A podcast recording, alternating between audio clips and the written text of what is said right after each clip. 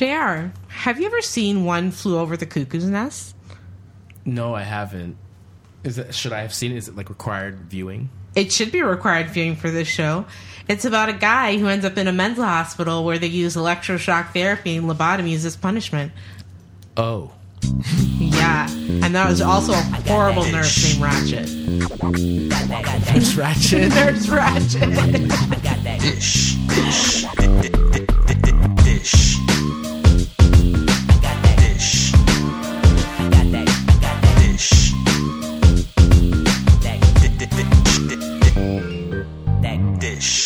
Hey y'all, it's Onika, and Jr. and you are dishing with Dainty Dish. How you doing today, JR?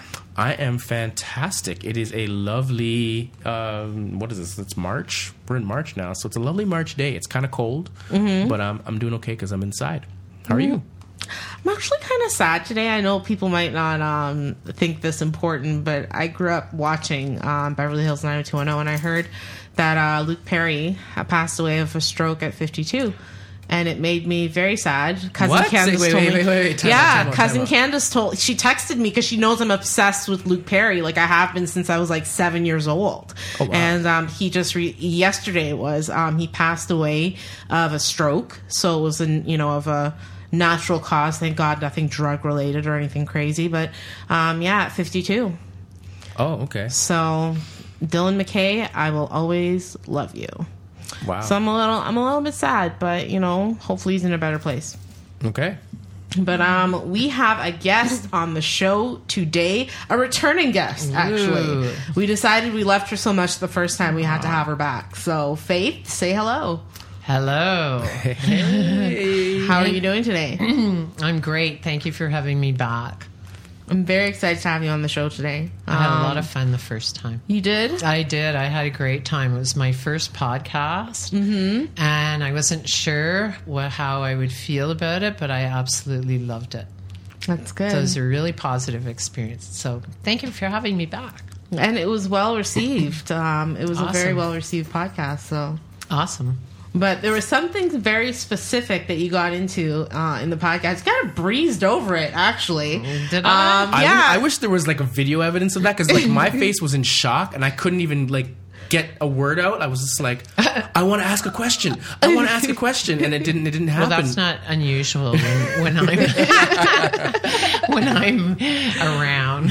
oh my gosh! So Jr., do you want to? No, you- ask, you- you I'll get- ask you the get- question then. yeah. Um, in your story uh, that you were telling us, you know, along your journey, you've experienced um, what's formerly known as electroshock therapy, now electroconvulsive therapy, uh, and we wanted to talk about that today. What that experience was like, and you know, your opinions on the whole uh, form of treatment. Really, Okay, yummy.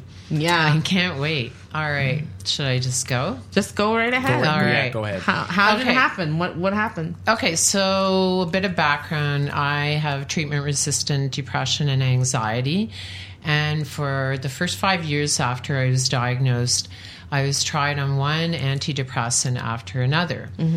And they either made me horribly sick, like continuous vomiting, I thought I was going to have a heart attack, uh, that kind of thing, or they did nothing at all. So after five years, I was tried on twi- 20, during five years, I was tried on 20 different antidepressants and had to come off all of them, some of them suddenly, some of them slowly.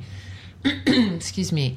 Um, and so finally, after that, after that five years, my older uh, psychiatrist said, "I have nothing, no more drugs left for you to try. The only thing left is ECT."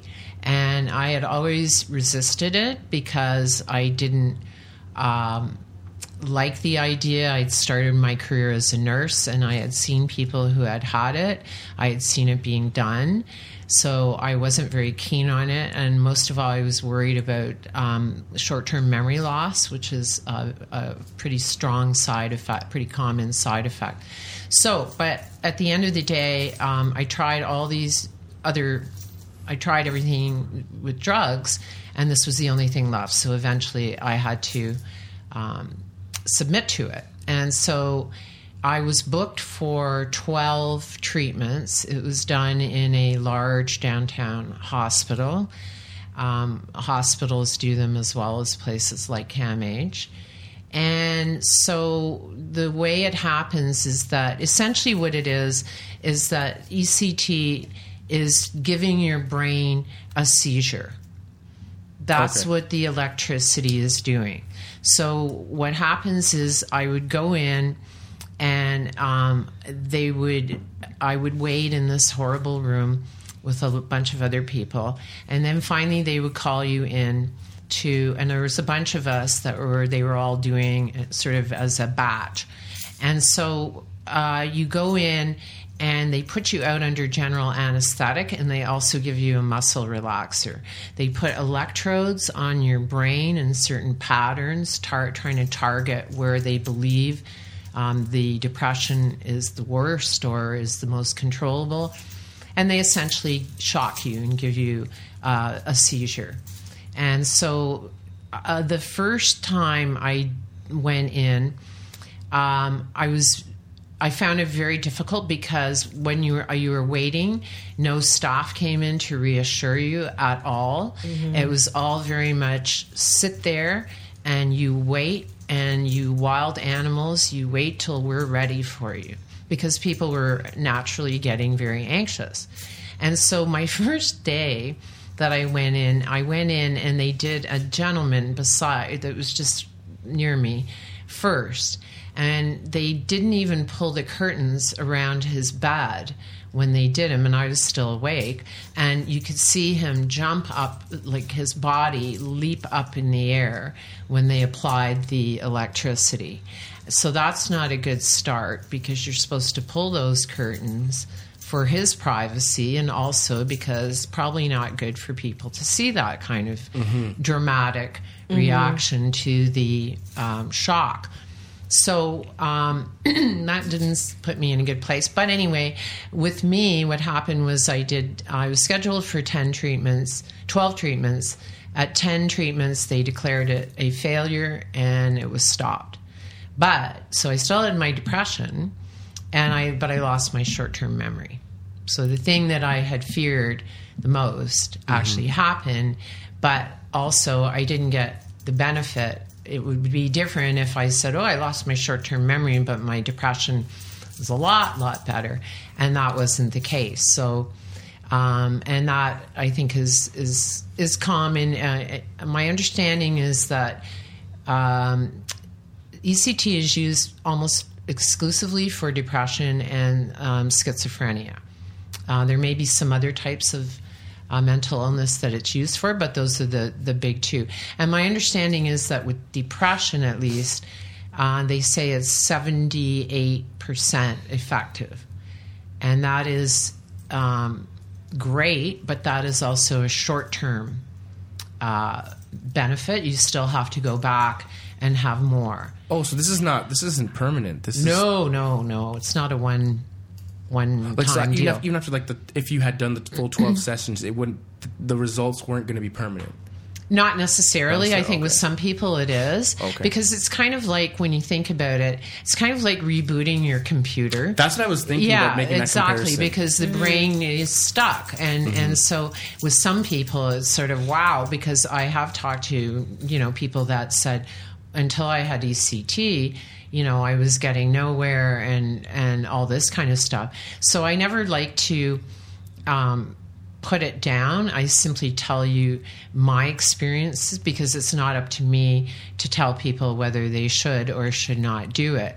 However, um, it is something that I think you have to really carefully think about. Um, treatment is used a lot with treatment resistant people like me. And treatment resistant people like me make up 30% of people that are diagnosed with um, depression. So, of 30% of people diagnosed with depression cannot take antidepressants. So, within that 30%, another 30% do not get relief from ECT. So, whatever anybody who's good in, in math out there, 30% of 30%, I'm 30% of 30%. But there are, you know, many people like me where that doesn't work as well. But I'm just thinking it's a big decision and know what you're getting into. Um, the one comment that was really interesting to me was that one of the people that was on this, she was having treatments at the same time as I was, was this wonderful, dear, poor woman who came in from London, Ontario, or something like this for this treatment. She was waiting as well for a lung replacement. Okay, so her life was really, really hard because now you have depression, probably as a result of um, what she was going through. And so you're thinking, okay, she's really been through the mill because of her physical condition. And I remember her saying to the doctor, about the ECT, she goes, I don't really like, I don't care for this treatment. And she was a person that never complained. So if you put that into perspective, what she'd already been through in waiting for her lung transplant, um, and she didn't like, you know, the ECT really bothered her. Um, so that is really what happened with my experience. Uh, but I do want to ta- talk about what is slowly replacing ECT, which is a very positive thing. Okay, so just before we go there, Yeah, so, yeah. EC, so ECT is it's no longer in the form that you received it. It's not. It's no longer in that form today. Yes, No, it is. yes, it yes, is. yes, it is. Yes, it is. Yes, Oh, it is? Okay. It is.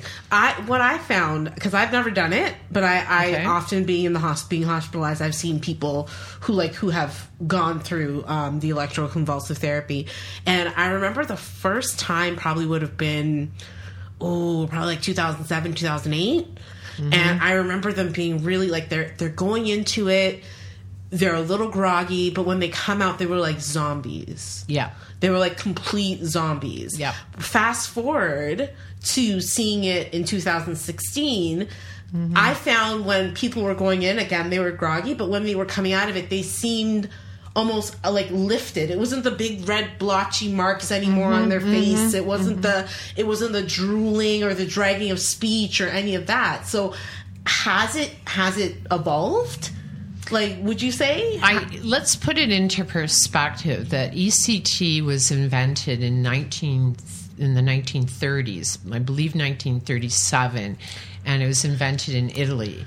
And I'm not sure exactly how it was in, in discovered, but I mean, somebody actually fooled around with it and found out, hey, this could do something. So 1937, that was a long time ago. Okay, and it has basically, I, I think what you're saying is they figured out with the anesthetic and with the degree mm-hmm. of the dosages that they're, they don't just go one size fits all, zap, here we go. So I am sure, and people have told me, that progress has been made.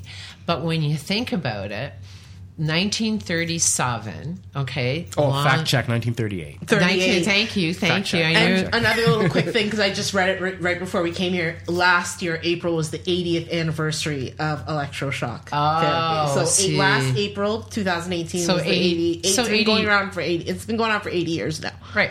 So where where I was going with that was that it's taken from the 1938 to uh, say a few years ago for them to improve how this very difficult procedure is done. And to me, that comes back again, uh, my old bugaboo stigma. Because if this was to do with, um, say, a diabetic procedure or a heart procedure, and people went, wow, this is really rough to take and it's really hard, people would have been, I dare say, working a lot harder on saying, how do we make this less uncomfortable? How do we make this more comfortable? How do we get rid of these sorts of things? And because this is what I believe, it's mental illness kind of okay, it'll be fine because I fail to see that that's acceptable that within 80 years it's changed actually very little. Yeah. You know what I mean? Like, Yeah, like like like other things would have been really like ramped we'll up. have more progress. Now, Yeah. is, is that because there's. don't shoot the messenger. No. Um, is this because there's such a small um, percentage of people in the population that suffer from depression? Because, I mean, if you look at our Canadian population, we're like, mm. like 38 million, uh, 35 million, Yeah. something like that. So let's say if there's, if there's what, three hundred thousand people suffering from depression. Isn't that like one percent? Okay. Is that a, is that is that a problem? it's it's a very you know I hate it when people say this, but Yeah. it's complicated because mm-hmm. you're we're only talking about the people that we know that have depression. Mm-hmm. There's a whole pant load, pant loads of them out there that have not yet been diagnosed but are living with it. Why? Because they don't want the stigma of being diagnosed with a mental illness or they have no resources to support them. One or both. Okay? Yeah. So you've got um, this whole. I just lost my train of thought. Whoops. What, what was. You were saying, Oh yeah, yeah. stigma. Okay, okay, I got it. So that one percent is not representative of people that have depression. Okay, The okay. stigma has led to many more people um, very dangerously, in my belief, living out their life without treatment and diagnosis and treatment. Um, because it is a dangerous disease to live with. Um, according to what I've my doctors told me, so don't everybody jump on me um, because they will. But um, my understanding is that schizophrenia and depression are the two hardest diseases to live with, mental or physical. And or physical. I wouldn't argue They that. they, they just Yeah. are. So even if it's one percent, that's worthwhile investing in um, progress because de- depression is all encompassing and it's incapacitating and it leads to suicide and it has a lot of other health issues that go along with it. So I think the number, you know, and also it's going to be the leading cause of disability. I think it now has become or will be within the next year. So I guess I'm kind of. Does it really matter if it's Uh, So I, I, I, I, I, understand, I understand percent. what you guys are saying, but like earlier we were talking about like the corporate world, right? Yeah. And like and how numbers sometimes matter. So if we say that you know ten percent of our youth are suffering from obesity, that's a problem, yeah right? But if we Mm-hmm. say one percent of our youth are suffering from depression, Mm-hmm. I mean that's one out of a hundred kids. So let's say there's 500 kids in a school. That's five kids. Is is, is I'm not saying that it's not it's, it's not a problem, but I'm just saying it's it's. it's But you it's- can tell if a kid has obesity. You can't tell if a kid has depression. Fair enough. Fair enough. so enough. you Yeah, can't Yeah, yeah, you don't know you know again everything we talk about with mental illness eh, mental health to me is understated because Mm-hmm. as so much of it is covered up when somebody dies of an overdose that could be an intentional overdose. Correct, and it correct, very yeah, yeah. very very often is. It is ruled as accidental very very often because of the rules governing what determines what is an, uh, an intentional overdose. So we must appreciate that an awful lot of people pack it in by and it is not declared as a suicide and they may be maybe suffering. Okay. They may be they may die or, or suffer from something that is a by byproduct of ah. Exactly. of It's very, Yeah, that's why I started yeah, off saying yeah, it's very complicated because if we were looking at cancer, for example, we could look at stats and say, because people in rare case, you know, you can't hide cancer for that long, Mm-hmm, right? It's going to come out, then you're going to be in the system, then we're going to know how many cases we have. That is not the case with mental illness because of, here we go again, stigma which Mm. has held us back. So anything that we guesstimate or think about is really the tip of the iceberg. It's like an iceberg where you could got 25% above and 75% Percent below. below. And I think um, That's a good the- analogy. That's yeah. Thank you very much. I just used it in a class, so it's fresh in my mind. But that's the kind of that's why I hesitate to to ever go with stats and say because that's stats are based with mental illness on how honest people want to be Mm-hmm. and how whether they are or not they will come forward.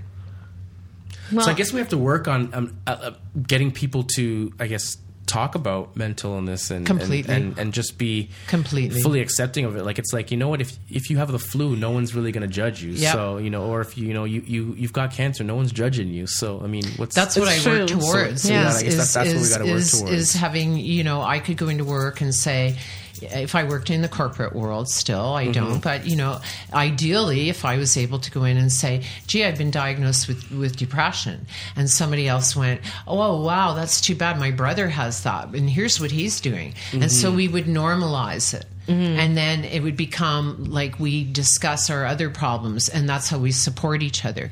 And that's one of the problems with mental illness that you don't get that support because you're ashamed, and the whole hairy thing, And- you know, goes on and on. Sorry. Honestly, there's a whole, and this is why I asked you the question at the beginning of the show about One Flew Over the Cuckoo's Nest, because when I was in high mm-hmm. school, that's all I knew about mental illness. yeah. Was that like sensationalized movie where electroshock? Like when I thought of electroshock therapy, I thought of that that movie and what they did Yeah. in that movie. Right. Like, w- w- what do you think? Like in regards to stigma, do you think that? With electroshock therapy, with movies coming out with electroshock therapy, is that something that's causing more stigma, or is it? Yeah, because because it's Hollywood, right? It's the way that it's dramatized. It's the way it's It's not helping. It's not helping at all. And and yet we still we think that because we're being more open that we're helping. Because we're saying it or we're showing it, it's how you show it. I mean, when you show it, uh, like just like you said, one flew over the cuckoo's nest. Do you think anybody would want ECT after or any of the treatments after that? And that's exactly why the movie was made, really, and in a ironic way, was to say this is what's going on. But then, is that going to encourage people to um, want to get help? Probably not. So, anything I think that is exaggerated in Hollywood, given the influence that it has, especially on kids, where we're dramatizing, you know, it's the whole problem that we have with language. Like, I'm so OCD, I'm so depressed. Uh, Yeah, you know, totally yeah, out of yeah, context. yeah, and and and that you know Kurt Cobain's suicide note is on a T-shirt that you can buy. Um, What, really? Yeah, we are going about it. Yeah, it's really bad. So we're not being respectful of language. And movies are taking it, you know, they're movies and they want to dramatize everything. And it's not healthy because it's not the reality. You know, th- what I've described as my experience is not you know the reality that they show necessarily No. Mine wasn't it wasn't great but it wasn't you know the most horrific thing that's ever happened to me and it's a treatment So, so um, during your treatment phase, because uh, my only my only understanding of it is through Mad Men. There was there was Oh, yeah, okay. so that that, Love that, that that's show. that yeah Love so that it. that was my uh, john my, hamm uh, you okay know, I'll settle sue them. down I'll sue them. but um, so what was like the recovery period like after um the procedure? Like, is it is are you out of commission for a couple hours? Is it a is it a day? Is it a week? Like, because in, in in the TV shows in, in the movies, I'm pretty sure like someone goes down for electroshock therapy. You know, they're wonky for half a scene, then and then all of a sudden they flash to the next day and they're like, "Woo, everything's great." Mm. So what what what's what's what's the reality like? Like, is that well, I you know I can only speak from For- my because and it Yes, is it is individual, Yes, right? Because some people, uh, I guess my the hardest thing for me was that because my husband had to come with me because you can't have general anesthetic and then get tossed out and go home on your own, um, and so he there was uh, you know there it was hard for him because he had to take time off work and take me and then run up to work. And the hardest thing for me and it wasn't his fault or anyway i had to be go home and be alone and that was really hard for me because it was a scary experience and now you're alone and you're kind of reliving it. I didn't have a lot of the grogginess. I did have a bit. Um, as far as physical um, fallout from it i didn't really have a lot other than the short-term memory loss. Uh, pretty big How do you Um, but- deal, how do you deal with that? We can answer that after. um, I have my little tricks, but but I'm mostly honest. Like I told you, Mm-hmm. you know, I tell other people. So that, um, but I didn't have that kind of thing. What I had more was because you got to remember that I I had I didn't leave the home for 11 years unless I had to, and this was during that period. So just for me to be out and in a strange place that was hostile, I found, as I've described, they weren't particularly great or at all uh, beforehand or after. It's sort of here's your treatment, get out. Um, so I found the going home part and being alone uh, was very difficult. And what I would recommend is that you have somebody with you um, when you go home because I felt more, you know, the terror of being out and the depression of um, that I was in this kind of place where I needed this kind of extreme treatment. All that comes crowding in once you're home. So uh, I think the best thing for people is to have support. They may want to sleep all day, but it's great to have somebody there. Um, but and I know you had to go to work, so it's just not, and that's the real realistic, right? You can't. He couldn't stay home one day a week, you know, two days a week, and and look after me. Most people can't, um, but he was awesome. Um, it, but that's the only thing I'd really recommend. Everybody's different Everyone's and reacts to it differently. Okay. And you were saying you wanted to talk about other forms. Yes, Yeah. I do. Thank you very much. You're welcome. You're so good at this. Um, there is something, there is a new treatment, yay, that's replacing, um, slowly going to replace, in many, many cases, ECT. And it's called TMS, and that stands for, here we go, let me see if I can remember, transcranial magnetic stimulation. Okay. So what it is is, and I've also had this, which didn't do anything for my depression, but it really helped with my anxiety, which is great. Um, but what it is is instead of using electricity, they're going to use, they use magnets, Mm-hmm. and so you don't have to be put under anesthetic. You don't have to have a muscle relaxer. You are awake through the entire procedure. And it is a really actually lovely, I didn't mind it at all, where they just sort of buzz you for a period of time that they decide on. Again, trying to hit the areas which are stuck or clogged or however you want to describe it and move them with a magnetic force instead of electricity. So it's like an MRI kind of thing. kind of, Kind but of but they're just it's like taking you know saying electricity isn't the best way to do it. Magnetics can do the same thing. And they don't have all the the need for a general anesthetic. You can. I used to sit and talk to this wonderful woman who gave me the treatments, and you know we'd have these great conversations. So there's that part of it, which is so much better. Um, there's the cost savings to the healthcare system because every time you're put out under general anesthetic, that costs us. Plus, you have to be in a hospital. You don't have to be in a hospital for TMS. Um, the other benefit, huge benefit, um, no weight um weight loss, memory loss. Okay, Okay. no risk of memory loss. Slightly less effective, coming in around 68%. But here's the cool thing. Okay, we talked about 1938 with ECT. Way, when was this started? The magnetic? 1985. So look at how long we were willing to live with one treatment without mm-hmm. with that had you know some people have died by suicide having a ECT. I mean the brain is a very odd and, and individual tricky tricky. You can't tell. If you can give me an antidepressant it can make me suicidal. You can do ect on my brain that could make me suicidal. Very dangerous. So 50 almost 50 years which is where our stigma comes in before anybody said hey maybe there's a better way to treat depression and schizophrenia than shocking them with electric currents and putting them in convulsions, putting their brain in convulsion. Hmm, let's have a thinky and see if we can do anything about it. So, all I'm saying is that wouldn't happen with many other types of disabilities. People would be racing. That's not acceptable that people you have weight, you know, you have I keep saying weight loss, memory loss. Um, that's not acceptable. So we're going to fix that. I mean, a lot of times it's probably like one of the researchers, their their child, their sister, Exactly. their, dub, their, their sibling was affected, and they're like, "Wait, Gotta fix this. gotta That's- fix, it, gotta fix this." and That's, that's usually where like something like that comes from. Yeah. Exactly where it comes from. But it's a good illustration to all Mm-hmm. of us. It's a wonderful thing that, um, thank goodness, that TMS is now.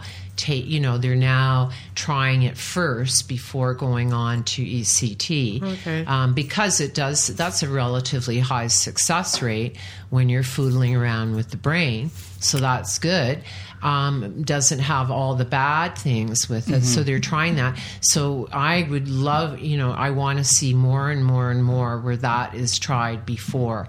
And because there's so many people that can't take drugs there and do they really need to go all the way all the way over to brain seizures before we try something in the middle. So I'm I'm really want people to understand that there is an alternative. If ECT is suggested, um, they should um, recommend that they want to pursue with um, TMS. You have to push, you know, Oh, because it's doctors will do what they're comfortable with, Hmm. and. All those doctors out there, I don't want to hear anything nasty from you, but they will, you know, and they're, they're just Well, I like mean- everybody else. I we mean, do what we're comfortable with. I mean, when you're when you're trained in a profession, and Yeah. you said since 19, 19 we said 1938, they, they've been doing this procedure.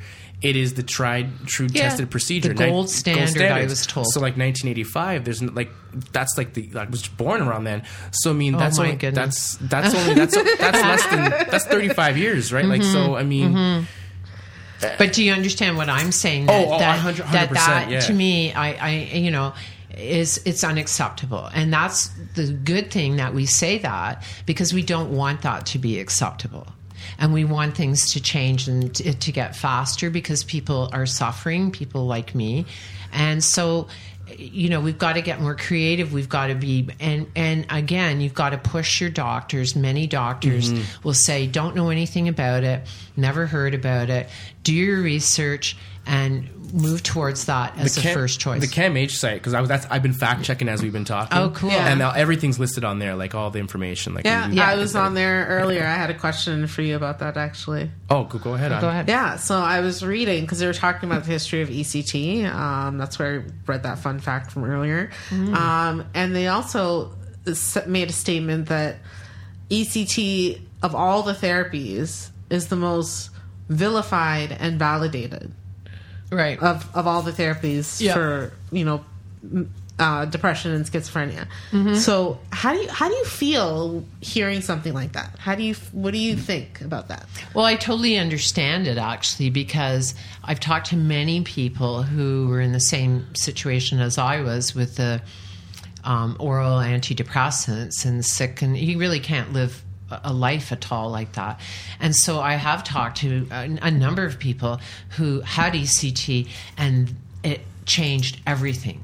They felt fantastic that's why I never want people to be discouraged, you know, to not do it because of what they hear about it. Um, because I've, you know, other people have, it has changed their life in a completely positive way.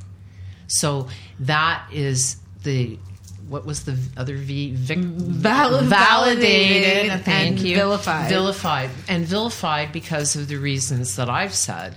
That if it doesn't work, it don't work and it can do you great damage so if you if you know i'm not going to have i'm not going to be singing its praises i think i'm very fair about it given what it's done to me mm-hmm. and given that it didn't work had it worked i'd probably be one of those ones singing its praises because i wouldn't be living with you know the degree which is significant of depression that i'm living with. So but I, I try and keep an open mind and that's why I wanted to bring in that TMS you know there are alternatives that it has ECT has worked for people um, and I would never take that away from ECT but as far as I'm concerned um, the way that ECT and drugs deal with the brain is very much on a hit and miss basis. Yeah. Okay. Because the great results,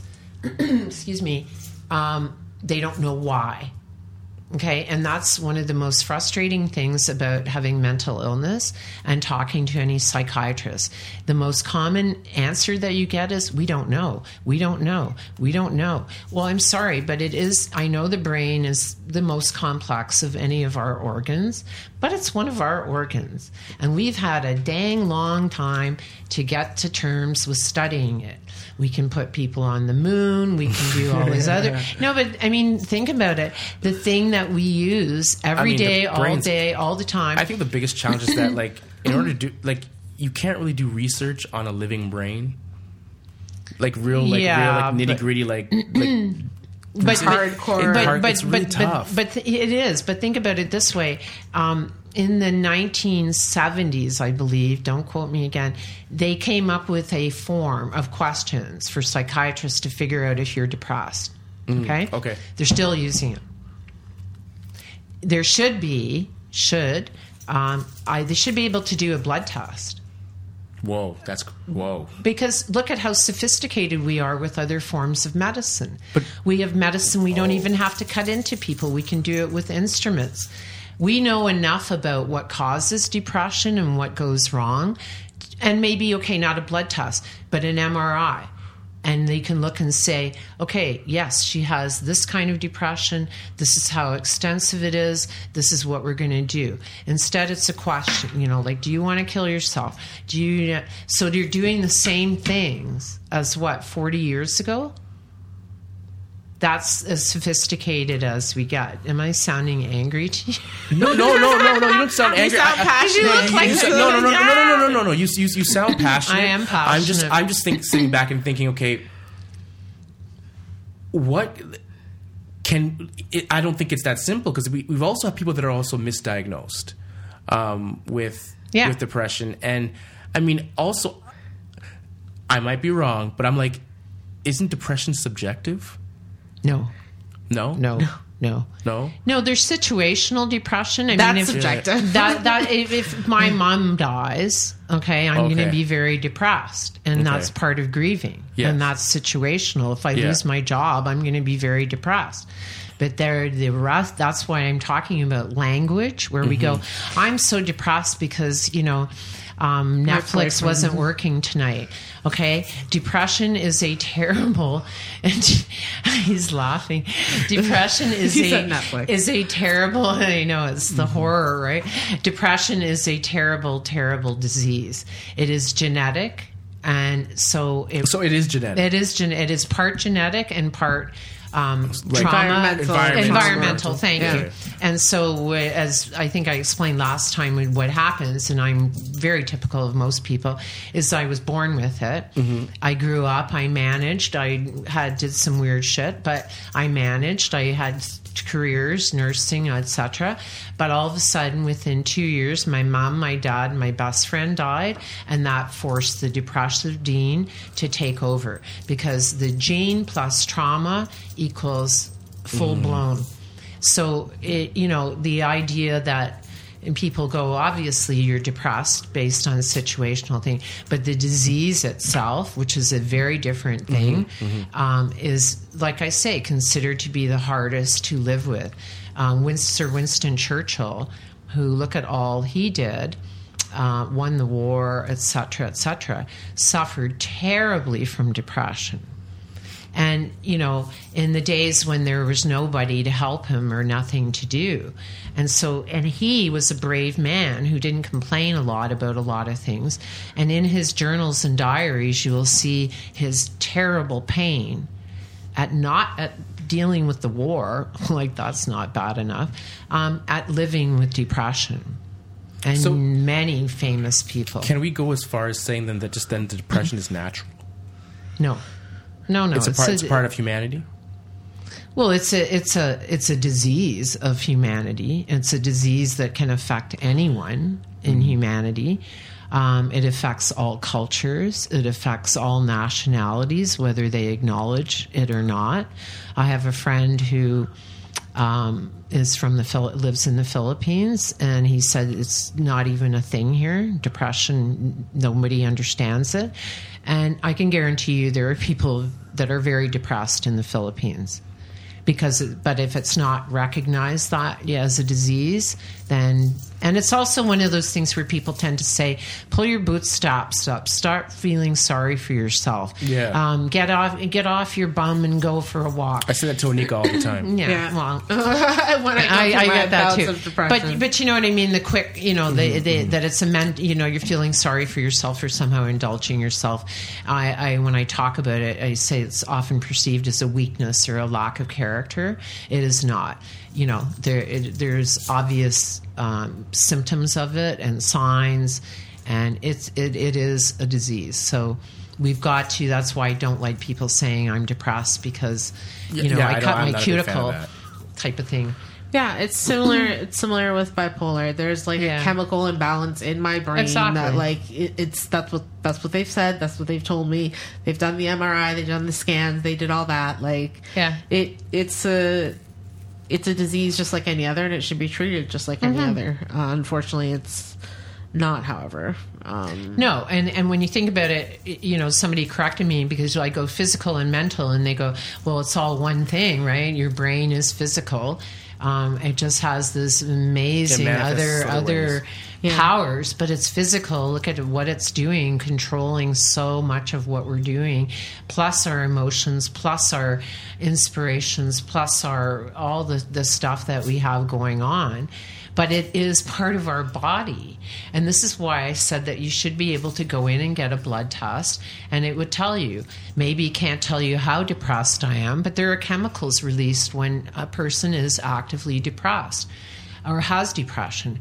They should, I should buy now, not some guy going, you know, how's your appetite? 21 I mean, questions. Yeah, I mean, but I can, and the other thing is it leads to abuse of it because if I know the answers, That's where I want to go uh, next okay, as well. Yeah, like, so that's where that blood test solves your problem because how many people, um, you know, they are doing it right. It's it, they can go and say yes, yeah, because they know the answer. So it's a totally unreliable and unprofessional, oldie-fashioned way to diagnose, you know, any disease. so true. so, ten years from now, twenty years from now, fifty years from now, where do you see ECT going? The electroconvulsive therapy. Where do you see that I see, see that um, disappearing. disappearing? Yeah, and to be replaced with TMS. Because don't forget, TMS at 30 whatever years it is now is still, again, because of stigma, hasn't been on the front burner.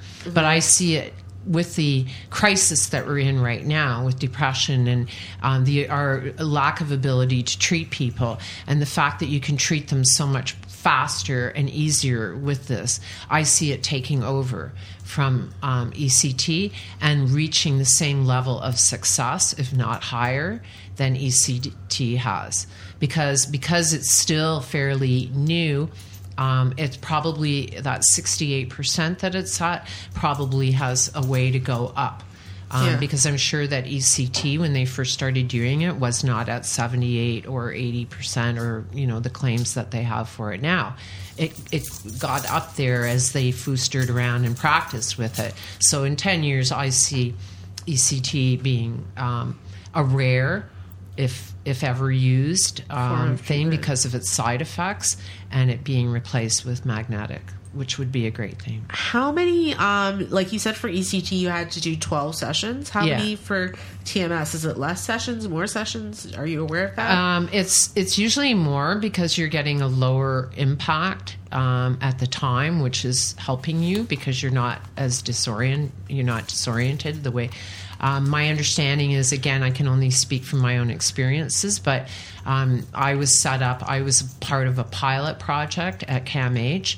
I was accepted on compassion terms because they felt so badly for my condition. Normally, I would have had to go through a lot of testing, but the doctor, God bless him, took one look at me and said, You're in on compassion basis. And I had it for two years. Um, as they tried different dosages, different locations. Again, it did help my anxiety, unfortunately, not my depression. but it was a wonderful. You know, I was going twice a week, and you start off, you do it, say four times a week, and then you go twice a week, and so then you go once a week because they want to get a lot in there at the beginning, start to shake things up, and then um, I went. And then I was going once a week, and then they pulled the plug on me going back because I wasn't. They weren't getting the results for the depression. Okay. Um, but they were really good to let me do it for that long when they they weren't getting the results. Um, and but I just see that as as the future now. Do you think it's going to be something that can help anxiety just in general? Like if it helped yours, do you think it could be something like another? Because we have depression, we have anxiety, we have so many. There's Yeah, so many, so many. mental And- health illnesses. But so um, many. And if do you have think it could help? depression, you usually have anxiety. So the two go hand in hand. Evil siblings, I call them. Um, they, yeah, they're actually Toronto Western Hospital is starting. They have a unit there um, dedicated to treatment resistant depression and anxiety, and they are now using it for um, anxiety.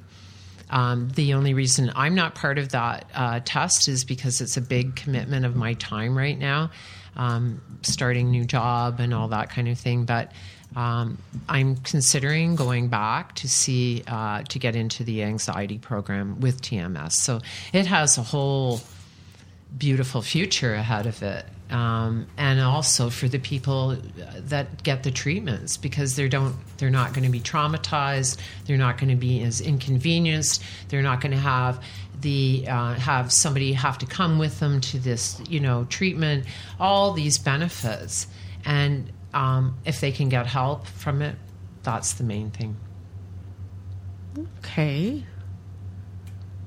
was that not sassy enough for you It was super sassy. it was super sassy. I was going for a line, but but really, I just want you know I don't want I wouldn't want someone to experience what I had to.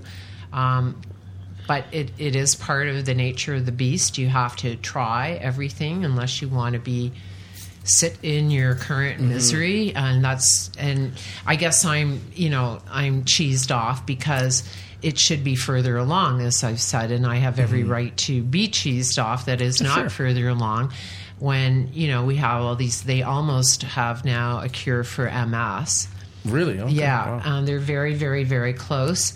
Um, so huge amounts of progress made in many, many things, and that's what we really need to see. Because I always say that it's our happiness that's at stake here. What is the most important thing in life is our happiness. Mental illness that cannot be treated, um, you cannot be happy. You cannot fulfill um, what is everybody's right. And I think about children, you know, that are waiting two years for a psychiatrist that have mm. made a suicide attempt. I think about though not just myself, but the people that are also suffering and children that are coming up. So we have to change, and I really appreciate this opportunity because this is what helps change. This is what makes Yeah. change Yeah. yeah. I mean, when we talk about it. that and them being able to map the brain more. Absolutely, absolutely. Get on it right mapping. now. all the scientists and the doctors mapping the brain. I mean, Yeah. we just we just got to hope that they can continue to do that, and uh, yeah, Yeah. because the more, Figure this- the more they figure can this map, beast out. Because the more they can map the brain, they can fine tune the areas that that are, are, I guess, are specific to depression. Because I mean, so then you instead of having to spend so much time, I guess, having to like figure things out, they can just like Yeah. go, okay, this is we know these areas are are because it, it's it's risky. It's it's not like you know um, if I have a, a bladder infection and my doctor doesn't give me quite the right. Um, uh, antibiotic, he can he can switch it over. It's very different if I don't get the and who knows because the answer is always we don't know. So if we don't know how the brain works, we're shooting in the dark, aren't we? Um, if I can if I take a pill that now makes me suicide, makes me more depressed and suicidal, that is a whole different ballgame from my bladder infection or uh, other types of infections, which I'm not saying aren't serious, but you can quickly see uh, what's going on with them in terms of their efficiency. Um, this is a whole whole different thing. One thing that's interesting is that when I was um, this shows you how where we're at was that when I would be on antidepressants, and of course they wouldn't be suitable. Um, you can't just go, no, um, I'm not taking them anymore. I had to be weaned off Yes, them you remember because you that. will die. You Yeah. will die if you just stop. And so, how many situations, meant, you know, other illnesses have this kind of restriction to get faster help? Mm-hmm. Do you find with ECT they is it a first resort or a last resort? Because it seemed like it was the last resort for you. Last, it, it It- is a it's, last. It's a last resort. Yeah. It's not a first resort. no, Okay. no. Okay. Because on the on the big bad scary list for me, that would be number Hmm. one scary if they didn't find like because I'm I, I have my bipolar, but I do also have the depression aspect to it. That would be like the scariest thing. I Hmm. couldn't imagine, you know, doing that ten times. I think Yeah. you said you did it. Yeah. Um, And imagine if you're depressed any well, you know what depression feels Oh, I like. do. So it's I not do. as if you're sitting there going, Yeah, I want to try this. You know, I'm up for that. You're desperate, but at the same time you're largely dysfunctional, at least I was, because of the extent of my depression. Getting dressed, you know, running a comb through my hair, all the stuff I said before. I mean, I wasn't eating properly, all these other things. So imagine being in that state and then going into a traumatic experience like ECT. It's not as if I'm bounding in, going, let's go.